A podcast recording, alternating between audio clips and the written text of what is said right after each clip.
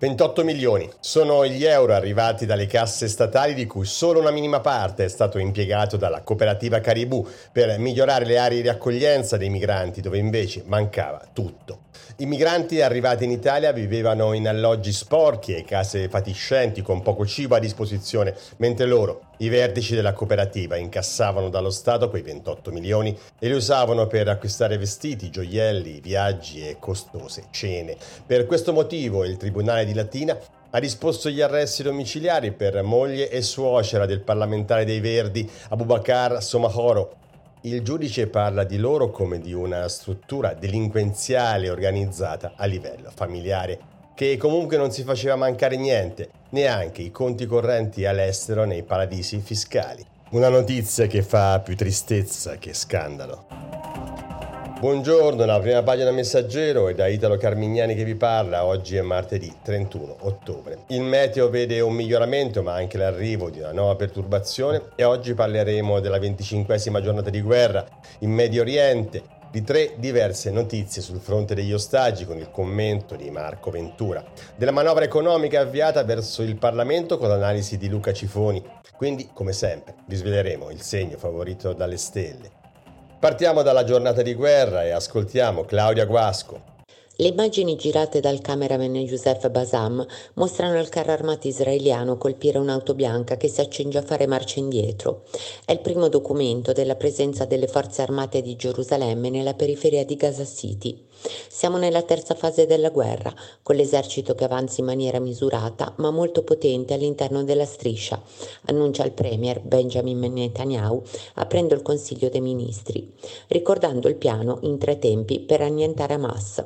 La prima fase è stata quella del contenimento, la seconda un martellamento dal cielo che continua ancora adesso e ora l'estensione via terra. Nessun dettaglio su quanti soldati siano presenti nella striscia, né quanto terreno abbiano conquistato. Il portavoce militare riferisce che i soldati entrati a Gaza hanno sventato tentativi di attacchi da parte di numerose cellule terroristiche che cercavano di colpire le truppe uccidendo anche quattro esponenti di spicco delle milizie. Ai terroristi di Hamas ISIS dico, siete dei mostri, continueremo a inseguirvi e a darvi la caccia fino a quando non cadrete ai nostri piedi, promette Netanyahu. Niente cessate il fuoco, dice, c'è un tempo per la pace e un tempo per la guerra, ora è tempo di guerra. Nell'attuale fase 2 dell'operazione Spade di Ferro, le forze israeliane stanno imparando a conoscere meglio l'avversario e il campo nemico, stanandolo dai nascondigli e ingaggiando i primi scontri a fuoco. L'IDF si muove lentamente con cautela lungo il perimetro della striscia e prepara i corridoi per il dispiegamento di carri armati e truppe a ridosso di Gaza City. Proprio ieri i tank israeliani si sono spinti fino alla periferia meridionale della città. Bulldozer, carri armati, corpi corazzati, ingegneria di combattimento, fanteria meccanizzata avanzano coperti dai bombardamenti navali, dai cacciabombardieri, dai droni. Secondo gli esperti, gli scopi territoriali sarebbero tre: circoscrivere le aree e target per blocchi, costruire teste di ponte e spezzare la continuità territoriale fra Hamas, Jihad islamica palestinese e gli altri gruppi armati minori. Tradotto in tattica significa identificare e rimuovere le trappole esplosive e qualsiasi altro ostacolo che impedisca l'ingresso di un numero maggiore di truppe, testare le difese di Hamas e neutralizzare il maggior numero di comandi militari al fine di sciogliere il coordinamento dei combattenti semplici. Finora, tuttavia, una volta terminate le incursioni mirate, i soldati israeliani si sono in parte ritirati, abbandonando le aree coinvolte. Ma come spiega Carlo Biffani, esperto di terrorismo, sicurezza e intelligence, se prendi una posizione avanzando, poi hai due opzioni, o resti la difendi oppure la distruggi.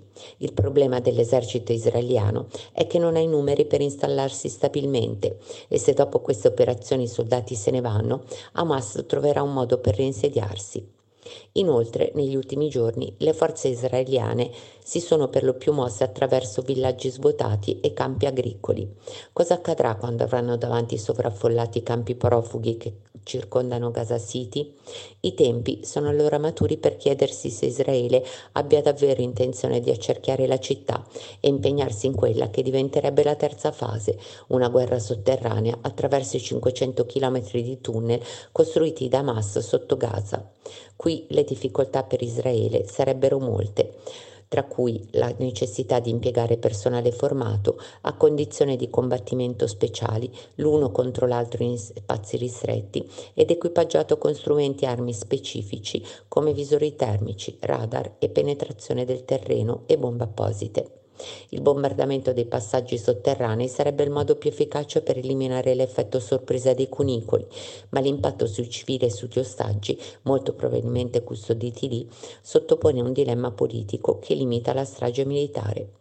E se, come spiega Miffani, il recupero ostaggi non si fa con i raid aerei, bensì con operazioni chirurgiche, quanto visto finora somiglia più alla massima Moia Sansone con tutti i filistei.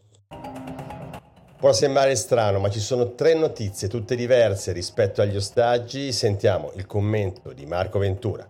In un solo giorno, tre notizie diverse che riguardano gli ostaggi israeliani.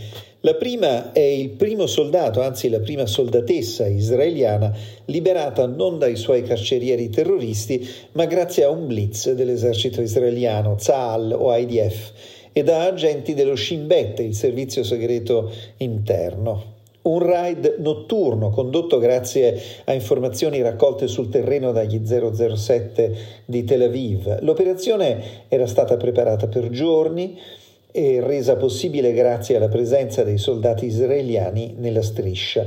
Ori si chiama, questa ragazza di 19 anni, soldato semplice, che il 7 ottobre era in servizio di vedetta in un campo vicino a un kibbutz, uno di quelli che sono stati assaltati, distrutti e scempiati dai militanti di Hamas. È stato poi commovente vedere Ori tornare a casa abbracciata dai genitori e dai fratelli, con la sua maglietta Marvel, come si addice a una diciannovenne, i boccoli neri e ancora un'espressione di sorpresa sul volto. Sorpresa perché sarà molto difficile liberare altri ostaggi a quel modo. Ori in realtà era, in quanto soldato, soldatessa, una prigioniera di guerra. L'altra notizia è quella di un video diffuso da Hamas con tre donne ostaggio sedute in una stanza contro un muro di maioliche bianche. La donna che si trova in mezzo, Daniel, una, si rivolge direttamente alla videocamera e lancia un appello dritto a Benjamin Netanyahu, il premier israeliano, lo rimprovera di avere combinato un disastro, un pasticcio quel 7 ottobre perché nessuno è andato ad aiutare gli abitanti dei kibbutz, non si è visto l'esercito, non si è visto nessuno. Lei e le altre due donne sono state trascinate via dalle loro case. Una ha avuto il marito ucciso, le altre eh, sono prigioniere insieme a figli, nipoti, sorelle, anche di 6 e 3 anni. È un video terribile nel quale Daniel parla in modo sempre più concitato e implorante, ma anche rabbioso, e la richiesta di liberare i detenuti palestinesi e fare un cessate il fuoco, con la speranza che queste cose possano servire davvero a far liberare gli ostaggi, assume i toni di un appello e insieme un'invettiva e si conclude con un imperativo disperato, liberaci ora, ora, ripetuto più volte. È un video che rientra nella guerra psicologica, cognitiva, nella propaganda di guerra di Hamas. Ma gli israeliani ormai non hanno scelta, devono distruggere e sradicare Hamas, devono farlo cercando di provocare il minor numero possibile di vittime tra i civili palestinesi, che però vengono usati dai militanti di Hamas come scudi umani. Gli israeliani devono vincere la guerra e gli ostaggi in realtà non sono più davvero ostaggi in questo contesto, ma prigionieri di guerra e rischiano di morire sotto le bombe del loro stesso esercito, come è successo nella seconda guerra mondiale. La terza notizia nella seconda terza guerra mondiale eh, naturalmente per esempio a, agli alleati che erano prigionieri in un campo a, De, a Dresda eh, con Dresda bombardata dagli inglesi e dagli americani notte e giorno.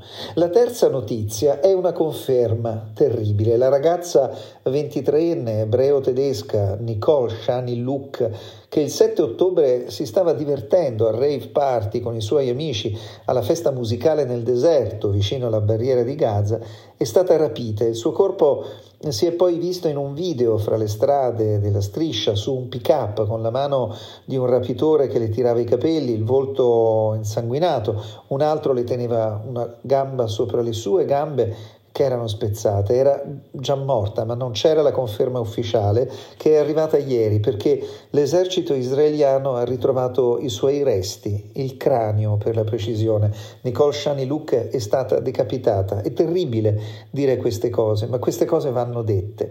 Per un ostaggio che torna a casa, altri tre che lanciano appelli in video e una che purtroppo è ufficialmente martire, altri 239 ostaggi, un numero che che ogni giorno è destinato a variare e quasi sempre ad aumentare, si trovano tuttora nelle mani dei terroristi di Hamas, probabilmente separati e tenuti in gruppi sparsi nella città sotterranea, i famosi tunnel. Il loro destino non cambierà le sorti della guerra, che continua perché la priorità oggi per Israele è vincere questa guerra e azzerare la leadership di Hamas e il suo controllo sulla striscia. Ci vorrà tempo, ma questo è l'obiettivo e al termine, per quanto tempo ci vorrà, Hamas non esisterà più probabilmente e gli ostaggi israeliani superstiti potranno forse rientrare nelle loro case devastate, il cuore oppresso dai lutti e dall'orrore. La manovra economica approda in aula e dopo un vertice di governo a Palazzo Chigi l'annuncio che non ci saranno emendamenti. L'analisi è di Luca Cifoni. Eh, dopo 15 giorni dall'approvazione in Consiglio dei Ministri, la legge di bilancio finalmente arriva in Parlamento. Eh, ieri infatti il Presidente della Repubblica ha, ha, autorizzato formalmente l'invio al Senato del testo definitivo che rispetto a quello che appunto eh, era passato dal, dal, Consiglio dei Ministri ehm, contiene alcuni aggiustamenti e anche alcune novità dell'ultima ora. Um, alcune di queste novità uh, sono legate alla mediazione politica. Eh, ad esempio è stato raggiunto un accordo sul tema degli affitti brevi, anche se al momento eh, nel testo è rimasta la norma di compromesso che eh, innalza il prelievo su questa forma di reddito nel caso in cui siano poste in, ehm, in locazione più di un uh, appartamento. Allora eh, l'imposta sostitutiva sale al 26%, mentre resta al 21% quando è, è solo un immobile a essere dato in affitto. Un'altra novità dell'ultima ora è quella relativa all'IVA da applicare sui pannolini che essendo stata al 5% quest'anno, sarebbe risalita al 22% in, eh, in, assenza di altri provvedimenti e invece si fermerà a metà strada al 10%. Per il resto la manovra che complessivamente vale circa 28 miliardi, conferma il suo impianto eh, concentrato in larga parte per circa 14 miliardi sia la, sulla conferma del cosiddetto taglio del cuneo, ovvero dell'esonero contributivo per i lavoratori dipendenti eh, fino a eh, 35.000 euro annui di reddito lordo, sia eh, la, eh, il primo pezzo di riforma dell'IRPEF. Entrambe queste misure porteranno degli effetti positivi sulle retribuzioni dei lavoratori. Il segno favorito dalle stelle e la Vergine, l'aspetto armonioso che unisce Urano con Venere e che è nel suo segno, ispira un atteggiamento molto dinamico e vivace, è guidato da una visione particolarmente limpida dei fatti che gli consente di anticipare i tempi e agire di conseguenza. E buona lettura!